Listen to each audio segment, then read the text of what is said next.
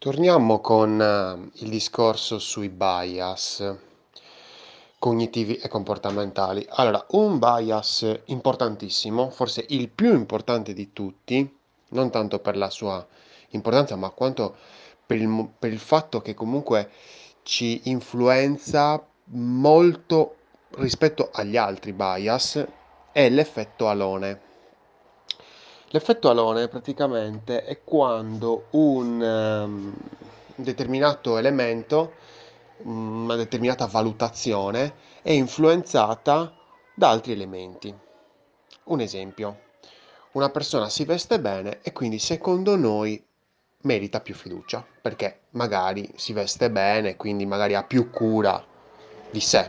Quindi praticamente il discorso dell'abito che fa il monaco che è un qualcosa che esiste e nella percezione, nella psicologia è un qualcosa che ha un determinato valore, soprattutto nella psicologia di vendita.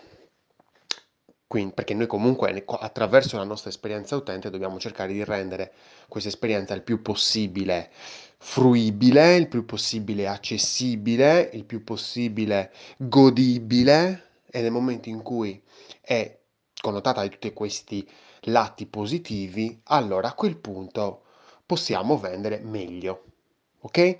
Quindi, se noi teniamo in considerazione l'effetto alone, questa importanza enorme dell'effetto alone, ecco che per dire l'apparenza, come viene mostrato un determinato prodotto, ha una ripercussione anche nella vendita. Esempio, hai un eh, bel, una bella interfaccia utente, quindi fatta bene, fatta con equilibrio.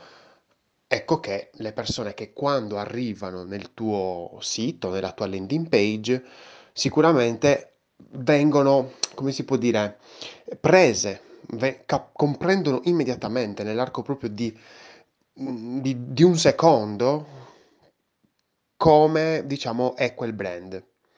Eh, e quindi magari, che ne so, vedono appunto cura nella, nell'interfaccia, in come la chiameresti tu, nella grafica, quello che non si chiama grafica, però vabbè, eh, nella, nell'interfaccia, e quindi dici, cavolo, sicuramente è un qualcosa di solido, è un qualcosa di, mm, di, di bello, di fatto bene, ecco. E quindi magari ecco che posso procedere a- ad approfondire mm, quello che mi vuole dire. Se invece questo è fatto male, sicuramente attira la nostra attenzione perché è fatto male, quindi potrebbe anche essere voluto il discorso del fatto male. Vatti a vedere eh, l'analisi della UX di Burgess che trovi su YouTube, molto molto interessante.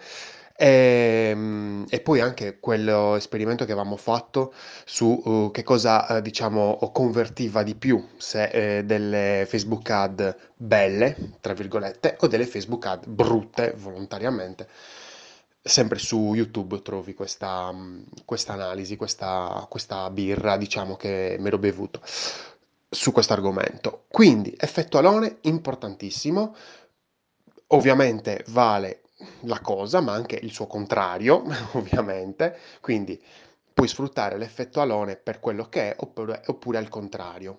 Ovviamente sfruttarlo al contrario è molto più complesso, però nel momento in cui fai una presentazione, ehm, perché magari vuoi presentare il tuo progetto a degli investitori, eh, oppure eh, appunto vuoi presentare il tuo prodotto, il tuo servizio eh, innovativo, comunque diverso dai competitor, in un sito web, una landing page, in un e-commerce, ecco che l'effetto alone è importantissimo.